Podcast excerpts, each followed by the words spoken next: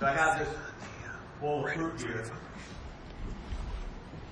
Nice little illustration for this morning.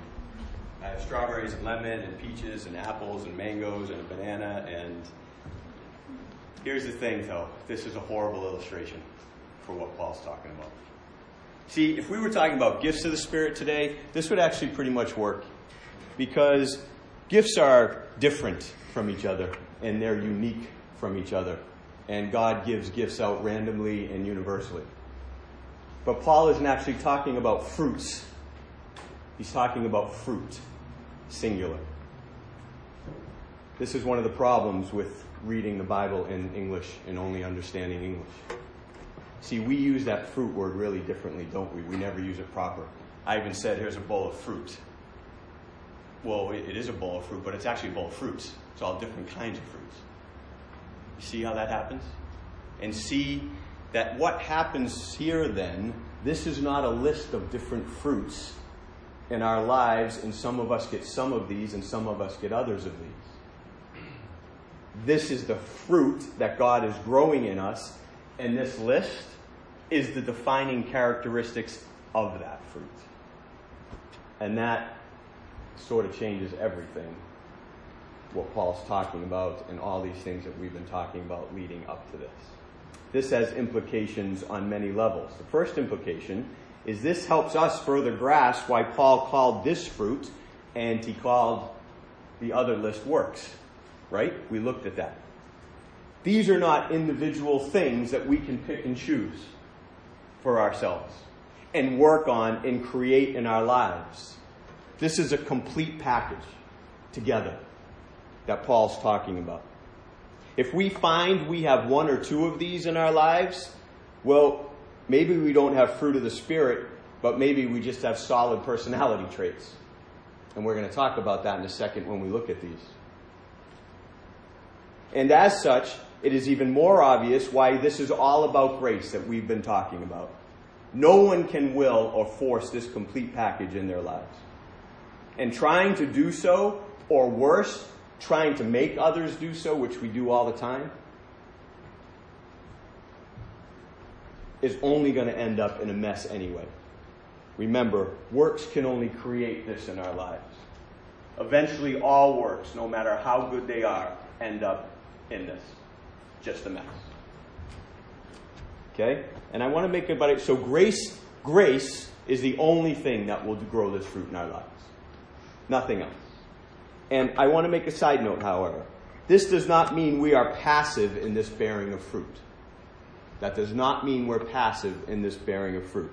So, for those of you who have been here through this series, if you haven't, I want to encourage you to get some of these previous teachings. All right? All these illustrations that we've been talking about for weeks leading up to this, now this is when it can be helpful. A tree, let's think about a tree. A tree does not focus on growing fruit or a vine or whatever thing you like best about growing fruit. A tree doesn't focus on growing fruit.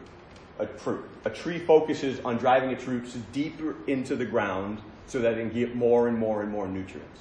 In fact, I'm reading this fascinating book on wine right now, and the author she was talking, who comes from a family of winemakers, was talking about the deeper roots are forced to go on the vines, the more complex the wine ultimately will be because of the, the way the roots are going and going and, and they're healthier and they're stronger. And I love that. That's exactly what our role in all this is. Is just driving our roots deep into Jesus Christ. Paul calls it walking in the Spirit. The Cherokees call it feeding the good wolf. That's another parable we looked at. So, this is not passive. When I say only grace can do this, that's true, but it's not passive. But we don't work to grow this fruit. We spend our time and energy getting into Jesus Christ, fading into the mystery of Jesus Christ in the gospel. We focus on loving God and on being loved by God. That's our part in this. That's our role in how this happens. God's part is growing the fruit. And so maybe that's all starts to make more sense when we realize, well, Paul's talking about one fruit. The next implication is massively important always, but especially right now in this moment in history. And I'll probably offend people again like I did last time we talked about this. I believe history will judge this time as a watershed moment in the human story. And we Christians, especially, will be judged by history as to what we did in this moment. Understanding this fruit can help us know what God wants from us. Maybe that's why we don't focus on this and we focus on works and we focus on all these other things. See, the biblical narrative is clear that we are to follow Christ. He said it when he was here on earth in the flesh. He said, Follow me. Paul was clear when he said, Imitate me as I imitate Christ. Okay, now remember though, when you hear that word, and hopefully studying Galatians now will help with the rest of Paul's library. Paul isn't talking about doing something here, working something out here. He's not talking about go and learn how to imitate Christ. That's not what Paul's getting at. What Paul is getting at is feed the good wolf. Drive your roots into Jesus Christ, and all of a sudden, you will be imitating Jesus Christ. That's how it works. It's not a work, it's a mystery of grace. So remember that. We study him, we love him, we seek to understand him, we talk about him, and through all this, we find we are being made into his image. But do you ever notice how many of your conversations really center around the gospel? Even with your closest Christian friends, don't they center around what you think and we think? Right? I do that all the time, and, and I love talking about Jesus Christ. But I find myself often not bringing my conversations back to, well, what would Jesus say or what would Jesus do? What is the gospel really all about? Okay? So then, the fruit of the Spirit ultimately is this. What Paul is giving us here is the defining characteristics of who Christ is and how Christ lives in the world. That's what this list is. This, this list is who Jesus Christ is and how he lived in this world. Just like in 1 Corinthians 13, which we're going to look at in one second, is really ultimately about God, right? God is love, so when it says love is patient, love is kind, God is patient, God is kind. And this is exactly what God is making us into glorious kings and queens of the kingdom, like that great 30 second from Mars video we watch. He's making us into little Christ. So, does everyone see what this means? Whether we want to see this or not, do you see what this means? There are so many definitions of Christians in this world. So many. And so many ideas of what Christians should do and how they should act and what makes one a Christian, etc., etc. And every single group of them will point to the Bible to support all their different views. So, what do you do with that?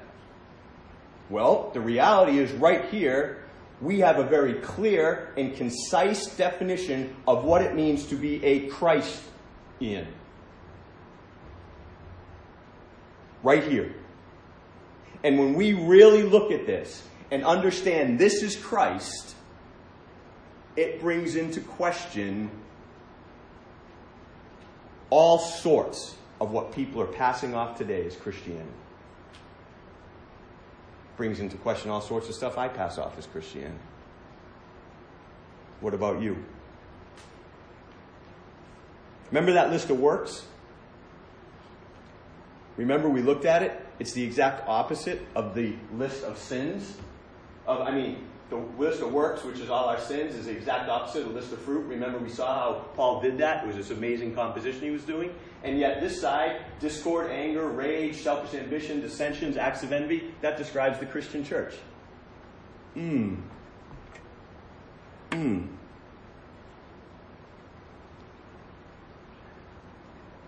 And so, this moment in history is filled with this question, especially now. if we're following Christ, what should we be doing?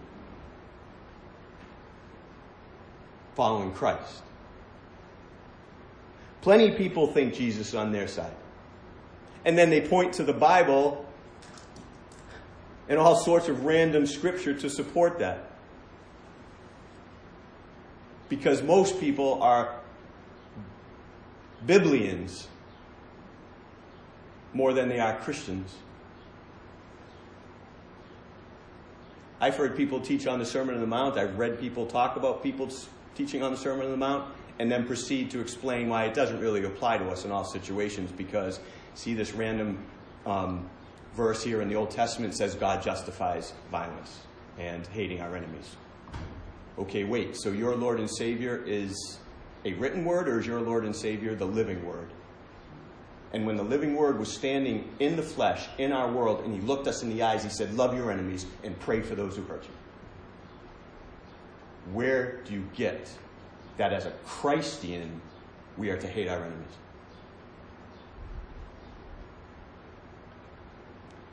So, let's be honest. If you look at your personal worldview and your personal theologies and your politics and your philosophies, and they don't look like this, perhaps it's time to ask ourselves a very serious question. Are we really following Jesus Christ? Are we really Christians? And I'm sorry because I was the same. But if you have been taught and your life has been taught that you are this wonderful, secure Christian because you know the right things or go to the right church, I'm sorry. That's not part of the biblical narrative. That is part of the theology of fear that many churches use to keep us in their group.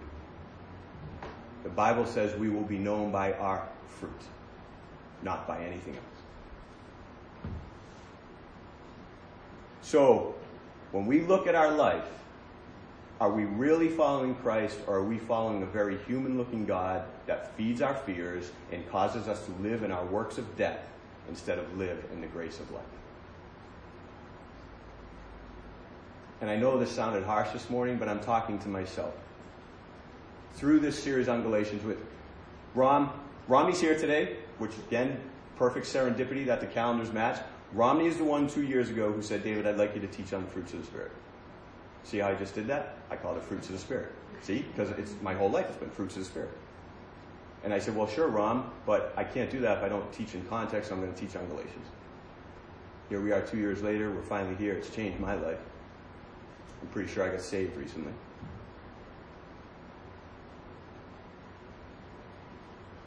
And that leads to this last implication. This is all indicative, remember? Remember? Now we can understand maybe just how vitally important that is. Let's use the tree illustration again. Does fruit on the branches make a tree alive? When you go in the garden and you see tomatoes, are the tomatoes making that tomato vine alive? Or are the tomatoes indicative that the vine is alive? When you walk through an orchard, the apples are indicative that the tree is alive. They don't make it alive.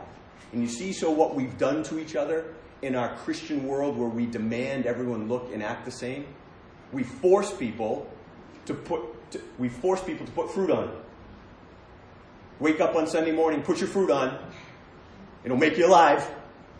No, it won't. We have fruit because we're alive, or we don't because we're not.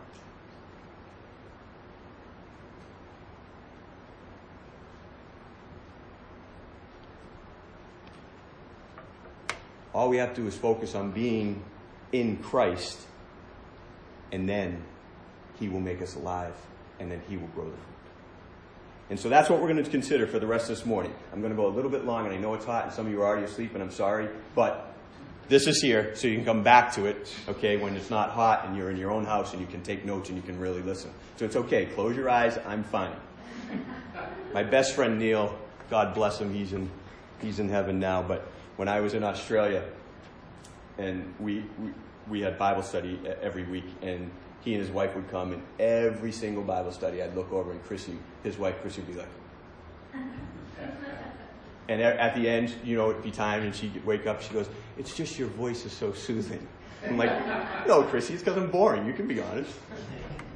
Um, when you were talking about the fruit of the Spirit, and yes. fruit being indicative of the tree, many years ago, uh, 19, uh, our family went out to a uh, apple orchard.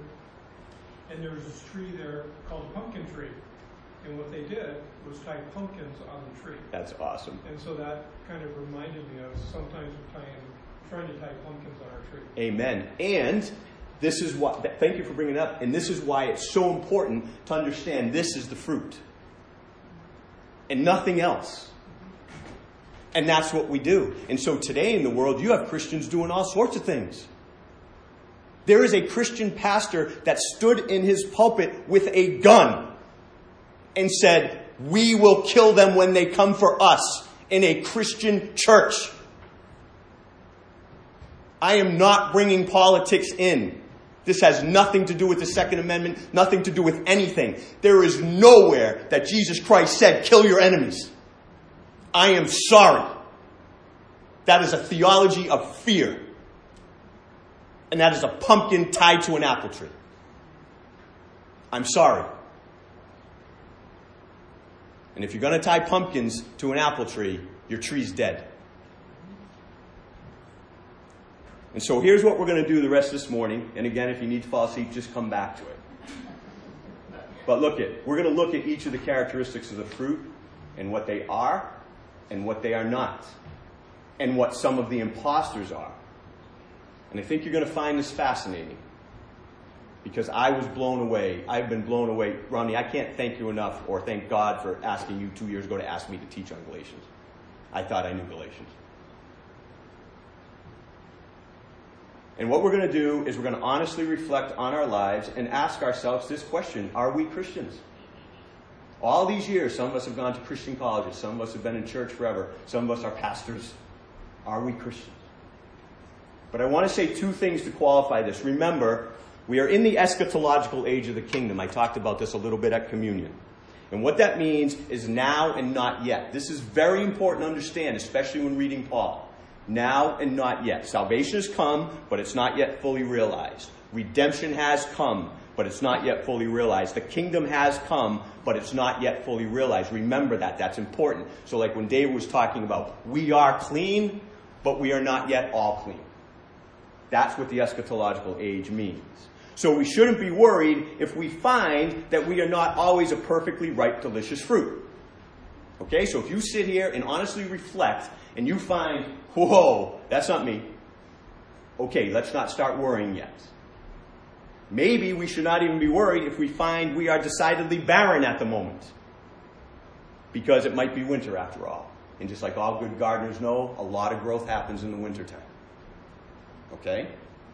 And remember what I said a number of weeks ago. There are also physical and mental reasons why people are in a place where they cannot have this kind of fruit right now in their lives. Let's not be judgeful of them, and let's not be judgeful of ourselves if that happens to be. But what we are looking for is this indication that fruit is growing. And often, that is simply the fact that we understand this is where God wants to take us. And we actually want to be taken there. We really do want to be like this Christ. The worry comes in and should come in for any of us when we discover that not only are we not seeing any evidence of this fruit in our lives, but we actually don't even want this fruit in our lives. That's the big one. And we think following Christ has nothing to do with being like this. This is the big one. This is what scares me when I read comments after people have written Christian articles. When I go on Facebook and listen to the rhetoric going back and forth in arguments, it scares me for people. I, I just don't see all they're arguing. I'm like, okay, but that's great that you're so good with theology and this and that, and, and you've read that person, this person, but I can just tell this fruit is not your life. If that is the case, then maybe we really do need to ask ourselves are we in the kingdom? And that leads to the second thing I want to say before I begin. This is not easy. I know it's not easy. It's not meant to be. And when I was first putting my notes together, I was trying to find words to make us feel okay with that. And then I thought, wait a second. This is exactly what grace is all about.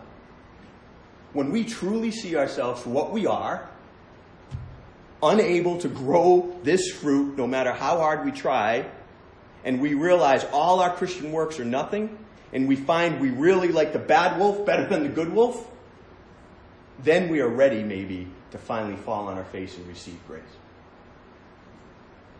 And that's nothing to feel bad about. Don't feel bad about it. This is the day of salvation. That's all. And that's beautiful. Don't feel bad about it. But let this bother you if you look in the mirror in the next 10 minutes and this isn't you. And then after it bothers you enough, get on your hands and knees and get saved. Start loving the Lord and let Him start changing your life. So let's look at this list. Starts with love. This is everything. All the other characteristics include and come from this. We talked about this for weeks on end when we were in 1 Corinthians 13 years ago, and I think I might come back to that as a supplement to this teaching because of how important that is. But I want you to notice something. You ever read 1 Corinthians 13 really closely? See this definition of love? Love is patient, kind, does not envy, does not boast, it does not, and on and on. Sort of sounds exactly like what Paul does here in Galatians, isn't it? It's almost the same. It's almost the same. It is one fruit. It is the expression of Jesus Christ. This is altruistic sacrificial love, is what Paul's talking about. Okay? Paul says he built up to this. What did he say in Galatians 5, building up to this? The only thing that counts is faith expressing itself through love. Be slaves to one another in love, for the entire law is fulfilled in keeping this one command love your neighbor as yourself. And then he gets here. And he says the fruit of the Spirit is love. The opposite of love is fear, self protection, taking advantage of people. That's the opposite of love.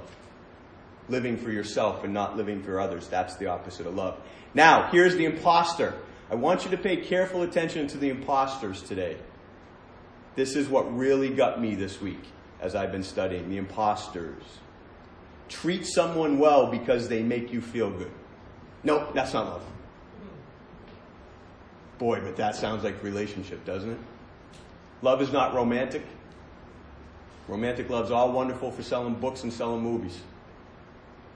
That's not agape. Another impostor is feel good friendship. And that defines a lot of Christian churches. And this is what Christian churches do. They will narrow the scripture so much that they will tell you all Jesus and Paul are talking about is how we treat other Christians. And oh, by the way, because we're the only Christians and all those other churches aren't, we can treat them however we want. Okay, that's the most narrowest God I've ever heard of. Sounds a lot like me. And there we are, back to self worship. Back to the theology of work. See how this happens? Why grace gets lost all the time? Another opposite if you do this for me, I will do this for you. Second, joy. Let me get through this because this one here starts to help you understand exactly what the fruit was, and this was the paradigm shift for me. Okay? This joy, this word that Paul uses here, can be a form of elation that is caused in and by God. So it's caused in us. It's caused in us by God for who He is. All right, that's the key there for who He is. This is a future looking rejoicing, rejoicing action that is hopeful for what God is doing and will do. Okay, this is important. Hear this. None of these characteristics are internal feelings. And I think that's another thing that has gone wrong with the fruit of the Spirit that Paul talks about. Like, oh, Paul's talking about how we should feel inside. No, not at all. He's talking about how we should live in the world. So, if we go to Philippians and we read through Philippians, joy is a prominent theme in Philippians, and yet Philippians is all about sacrificing. It's about Jesus pushed aside everything to sacrifice. It's all about sacrificing ourselves for the unity of the community. That's what Philippians is about, and yet it's filled with joy. This is, get this. Paul in this list is not meant to be understood as inner qualities of personal experience. They are meant to be how we live in the world, loving others. That's why Paul can say things like, rejoice in all things, and that, though we are sorrowful, we are always rejoicing. How about this one? Though we are sorrowful, we are always rejoicing. We love to quote, I think Thessalonians when he said, rejoice in all things, or be thankful. We love to quote that at people. First of all, make sure you know what you're talking about when you quote that. And this has helped me now understand what Paul is getting at. This isn't a feeling. I am not joyful right now. And I haven't been joyful for a long time. It's dark right now in my life personally. But I do express joy and I rejoice. And that is not a lie. And I make myself celebrate life, like we talked about last week in our garden service. I don't feel it. That's not what Paul's talking about. And I think a lot of us have been hurt through the years because Christians have taught, oh, you're supposed to feel it. Feelings are tricky. But though we are sorrowful, we are rejoiced. That's different. That is so different. How do we live in the world? And besides, the whole idea that Paul was ever talking about, think about it. If God said, Jesus said, you will be known by your fruit, and this is an internal quality, who are we to judge what's going on inside people's hearts and minds? Again, we make them tie the pumpkins on. Come to church with a smile on your face. You must be joyful. What? I can smile all day long while I'm crying inside. These are how we live in the world. Okay, here's the opposite of joy. Hopeless. Everyone, everyone's like, "Can you hurry up, please?" You're only on two. We have seven more to go. Hopelessness and despair is the opposite of joy. And again, that's acting hopeless and despairing. We may be feeling it. But what do we do with it? And the imposter, ready? I just talked about the imposter. Happiness and feelings of elation because of great circumstances or blessings. Okay?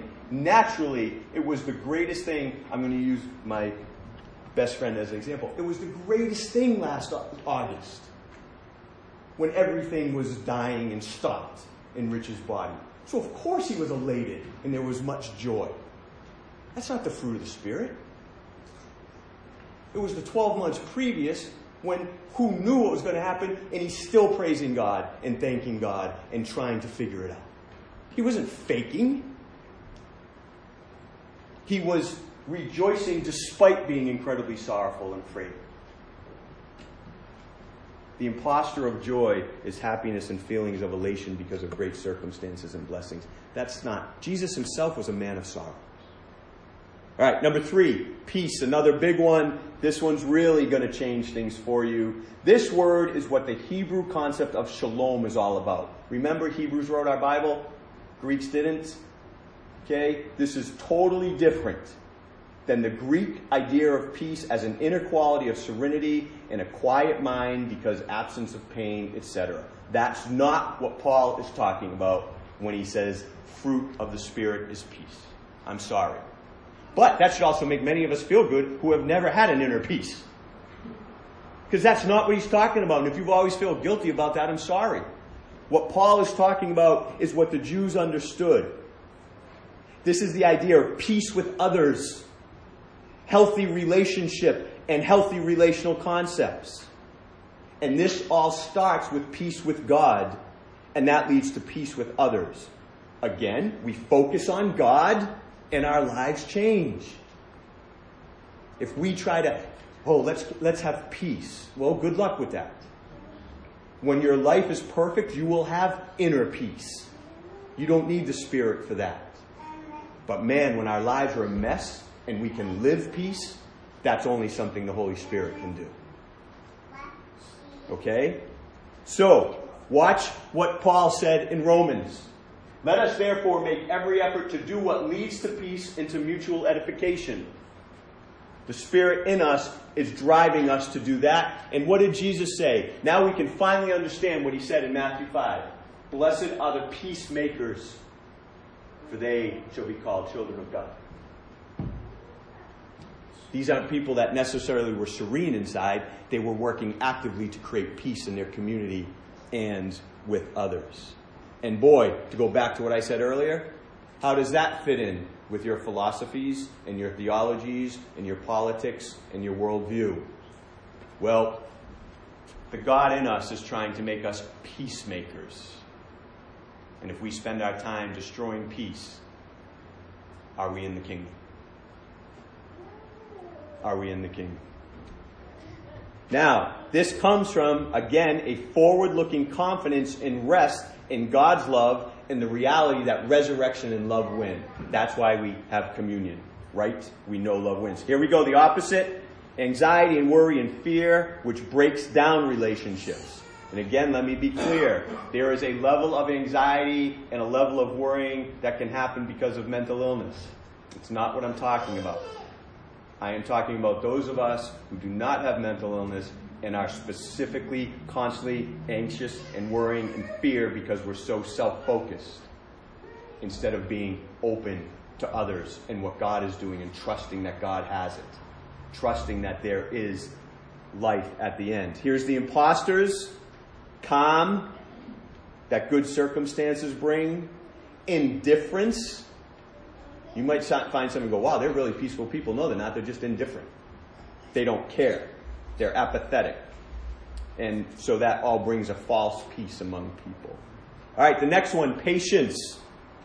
Remaining calm and level in the face of problems and chaos and strife. Here's the hard part about patience this is enduring wrong without anger or vengeance. This is love of enemies in action. We're looking in the mirror, remember. This is a tough one for me. Opposite of this is resentment and reacting with violence and anger against people who hurt us or disturb us. Here's the impostor. The impostor is just having a natural predisposition to calmness or a self discipline of being able to wait for things. It's not what fruit of the Spirit is. The fruit of the Spirit is living in this world, loving our enemies, enduring wrong without anger or vengeance enduring. This is Jesus Christ, remember? Sitting in trial, being lied about. Lied about. Gosh, how many of us hate to be lied about? Oh, isn't that the worst when you find out someone lied about you? And there's Jesus just with his mouth shut. Not because he had a nice, peaceful disposition, because he was living peace. Patience, I mean, in this world. We are being made like Christ. Number five, kindness. This is a huge one that seems to be completely lost on the Christian world right now. Kindness. This is serving others and putting others first, even when it makes us vulnerable or at risk. Why do we know this is a picture of Christ and this is a picture of God? Because Paul tells, oh, sorry, I was already there. Paul tells us so. Do you not know that God's kindness leads to repentance? And what did God's kindness get him? Killed. Yes, kindness will make you vulnerable and at risk in this world. I'm sorry. There's a whole other bunch of choices than Jesus Christ. All I'm asking is if you're not into Jesus Christ, just don't use his name like that. That's all. Kindness will make us vulnerable and at risk. But it's how God lived in the world. That's why I love one of my favorite lines from East West that you played today your smile destroys my religion. Because all religion is is trying to make God happy, and He just shows up and smiles and says, Well, you don't need that, because I already love you. And you're wonderful. Kindness. God extends His generosity even to His enemies. Kindness in us is extending generosity to others, is founded again in a deep inner security of being loved by God. That's feeding the good wolf, remember? That's walking in the Spirit. What's the opposite of kindness? Self protective, envying, living only for ourselves, excluding others. And the impostor, the impostor on kindness is really big. One of them is just that sweet disposition some people have. It's a lot of kind people. That doesn't mean it's the fruit of the Spirit. More parts of the imposters are manipulation, doing good for others so we can feel good about ourselves, That's sort of what we do with God, a lot of us. That's where legalism comes in. We'll do this for God and we feel good about ourselves. Okay, and hope God feels good about us too. And following closely on kindness is goodness. This is the ongoing action of kindness, if you will. That's what this is. Kindness and goodness is the ongoing action. And it's being authentic in all circumstances and in all times. The opposite of goodness is being a phony, being a hypocrite. And an impostor is acting with false sincerity to make ourselves feel better. Then we come to faithfulness. This is a tough one. If you, if you haven't looked in the mirror yet and gone, oh no, maybe this one will do it. This is reliable, true to our word, loyal. A lot of things that we just don't have in the world today, isn't it? And again, this is God. Paul said this. What if some are unfaithful? Will their unfaithfulness nullify God's faithfulness? Not at all, because God is faithful. God is faithful. Remember, nothing can separate us from His love. He is faithful, and so we are to live this way in the world. Think about that. The opposite of this is being a fair weather friend or having lines in the sand that make us give up on others and on relationship. We always have lines in the sand. Every time I do my pre-Cana counseling before I marry people, I ask them, so what's your line in the sand in this? When are the vows you're going to make in front of me that I'm supposed to witness and marry you in front of God, when are those vows not going to be enough? And I make them do it. And they've got to write out what that line in the sand is. And then we talk about, are there lines in the sand when it comes to these vows? Maybe we shouldn't get married. Let's just live together. you're a pastor. You can't tell me to live together. I'm like, yeah, I'd rather you live together if you're going to leave each other in five years. David's going to hell. I can't go to his church. There are no lines in the sand with God, and He's asking us to be faithful. Now, the opposite of this is fair weather friend. Having lines in the sand that make us give up on others and on relationship. But here's the imposter always being there, but not always doing what's best for others. That's a tricky one in relationship, you guys. We can help others wallow in their misery or sin because we don't want to offend them. That's an impostor of faithfulness. Always being there, but not as they're pouring their heart out to us, not finding ways to say, well, maybe we need to think through this a little bit. That's faithfulness, being loyal to our friends and our family. Not to people we don't know. This isn't about judging. This isn't about going around telling other people their business and other churches. And that's just when people are in your life confessing to you their life. And we don't offer up ways to help them work through that, but just allow them to stay in their misery. I don't think that's a good thing.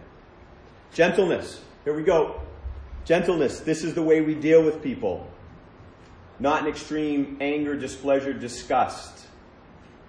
Okay, that's the opposite. Arrogance and self assertion, self absorbed, and feelings of superiority. That's the opposite of what gentleness is. I'm going to be carrying this one with me when I coach this fall. Because I'm not gentle with the rest often, and I need to be. And you know, it's funny. I've always, I let people even tell me, oh, don't worry about that. It's just what you do. I'm like, no, wait a second. I can be a great coach and still live like Christ in the world. I can. I can. I'm going to practice this fall. And the imposter, again, is a sweet disposition some people are born with, or an inferiority complex, and not feeling as good as others. False humility, that is because of self judgment. That's all the imposter of gentleness. Let's not be self judging. God loves us. Let's help God help us see ourselves and then dive into the mystery and he can change us. But let's not go around wallowing in disgust and self hate. That's why another part of that great line guilt went looking for my past. Guilt always wants to drag up our past and make us feel bad for things we did or said. That's not from God. That's not from God. God loves us. And then finally, self control. Finally, everyone's like, yes, finally. This is not the absence of passions but the ability to not serve our wanton desires and instant gratification. Passions are passions. But one, one, uh, one commentator said it this way, I forgot to put his name down, so I'm not sure who it was. This is putting the important ahead of the urgent. I love that. Putting the important ahead of the urgent. What's the opposite? Impulsive, lack of control, emotional swings. The imposter, and some of you in here I know personally, like me, this is a tough one. The imposter is disciplined willpower based on pride. That is a tough one. That hurts me all the time because I can be a very disciplined person when I want to be. That doesn't mean I have the fruit of the Spirit and self control. That's often a very prideful self discipline that makes me do things. But the fruit will give us all that self control. So, now with a fuller understanding of the fruit of the Spirit, if you were able to stay awake, how was that look in the mirror? And if you weren't able to stay awake, look in the mirror this week, sit on these things, and ask ourselves three questions. But remember, this is not about thinking, oh man, I have to work harder, I'm a horrible person, I'm not a Christian, etc., etc. That's not what this is about. This is about coming to the best place of all, learning the difference between grace and works. I feel like this is such an important culmination of so much that we explore here at Cana to understand this. This is about saying finally to God, I can't do this. I can only fall at your feet and worship you and love you and fade into your mystery. I can only walk in the Spirit. I can only feed the good wolf. I can only let you change me. So, this for all of us can be the day of salvation. All of it. And remember, Paul said, against such things there is no law. We'll talk about some of that final stuff at another time, but I want you to remember this. All of these characteristics love, peace, patience, joy, kindness are the opposite of the works of the flesh. So here's the beauty. When the fruit is there, the works of the flesh can't be there. That's what Paul tells us very clearly. The more fruit we have in our life, the less of the other things that we don't want in our lives. So, together, let's focus on walking in the Spirit. Let God do what He does grow the fruit. We can all be like Christ in this world. Think about that. What could be better than being like Christ? Amen. Mm-hmm.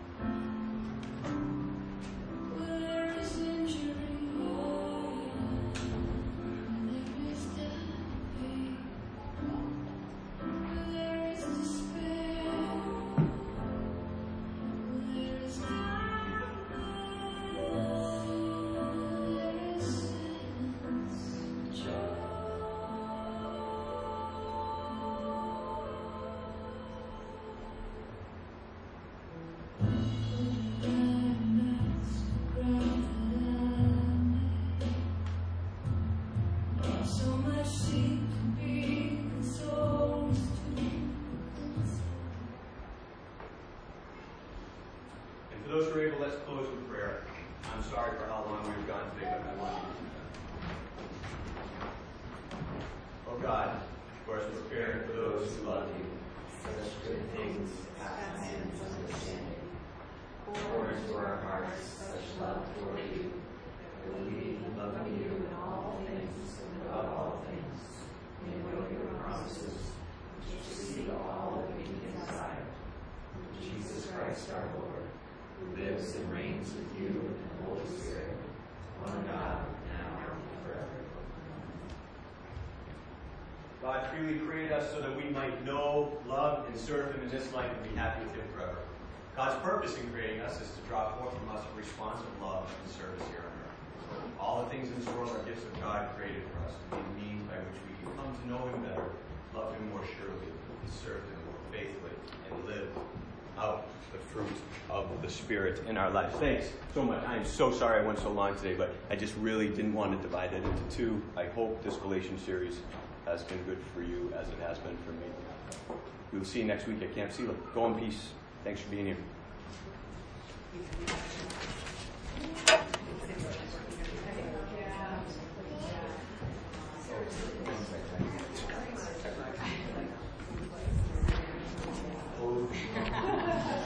Can that be kind of nice?